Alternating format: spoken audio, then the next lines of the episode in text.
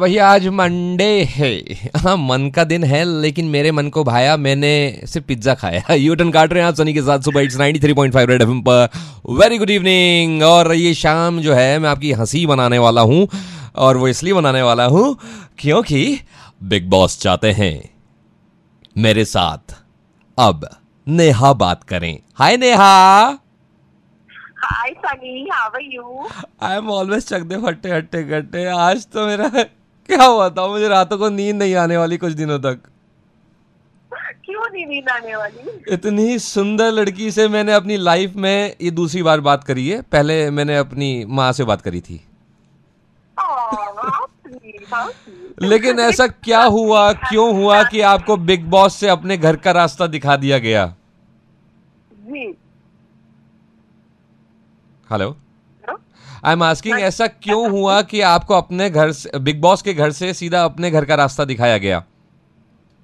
आ, वो शायद ऐसा हुआ है क्योंकि मैं कुछ ज़्यादा ही जेन्युइन और रियल हो गई उधर और मैं बहुत ज़्यादा फॉरगिविंग थी। आ, कहीं पे तो आ, मैं भूल गई थी कि ये एक गेम है और उसको गेम की तरह खेलना है।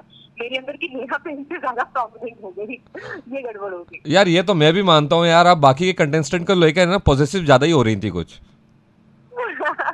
मतलब कई बार ऐसा लग रहा था कि आप गेम खेल रहे हो या बस वीकेंड बनाने के लिए या छुट्टियाँ मनाने के लिए अब आ गए हो बिग बॉस के घर?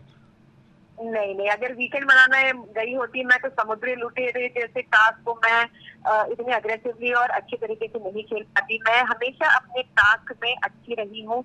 मैं ऑलमोस्ट मतलब I compete with the men and not with the women of the house तो मुझे नहीं लगता कि मैं कहीं पर कम ठहरी हूँ या कम हूँ। हाँ ये बात होती सही है कि जहाँ पर अग्रेशन दिखाना है, मैं सिर्फ़ कहीं पर अग्रेशन दिखाने में बिलीव करती हूँ। बेवजह झगड़ों में या बेवजह दो लोगों में झगड़ा लगाना this is not my style oh, लेकिन आज मंडे है और मंडे से रिलेटेड बहुत सारे सवाल हैं मेरे जहन में, मेरे दिमाग में भी, ज़ुबान पर। इनसे बहुत सारी बातें करूँगा, लेकिन उसके लिए क्या है ना भैया, ऐसा है, चिपक के रहना है। ना ना ना ना ना, पास वाली से नहीं, पॉपुलेशन बढ़ती है भैया और बढ़ती जा रही है।